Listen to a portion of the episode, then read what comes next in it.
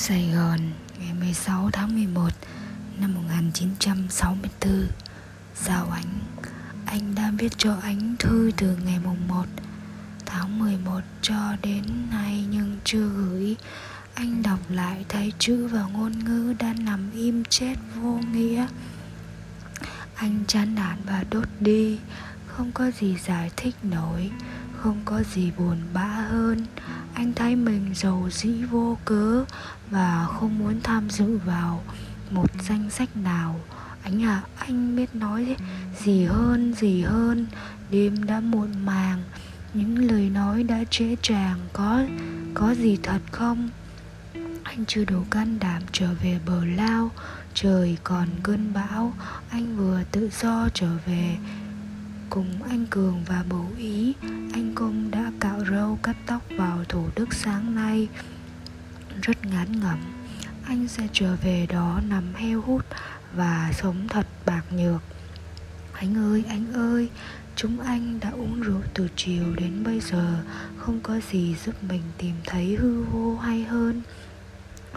Ông traveler peter dangler whisky đêm đã tràn khắp thân thể anh cũng đã ngủ yên từ bao giờ? Anh à đừng buồn nghe em. Anh không thể giúp được gì cho anh. Căn phần, một người đã rào, Bằng lòng đai kém gai khắc nghiệt. Hãy bỏ lớp mạ kền trên đời sống Và thật thà với nhau.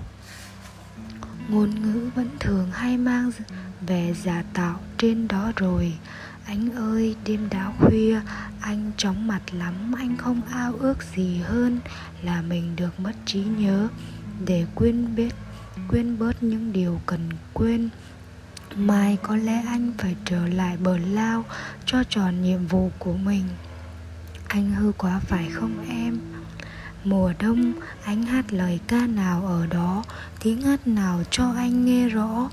Anh không còn gì ngoài nỗi mệt mỏi trở về hư vô hư vô quanh mình.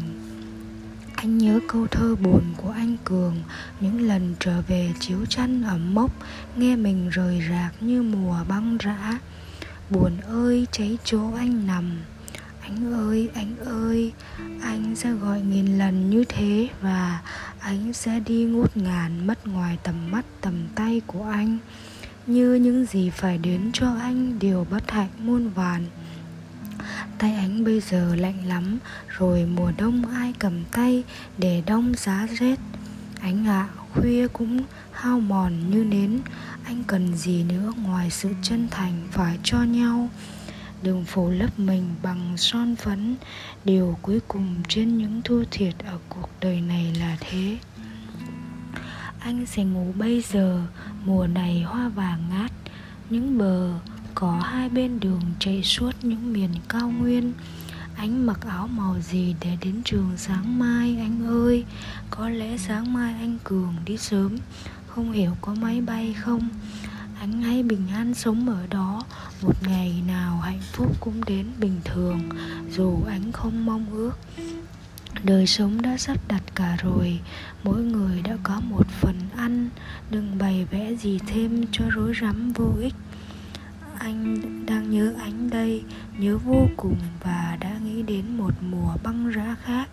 Anh ơi anh ơi, anh đã biết trước những ngày sắp đến của mình.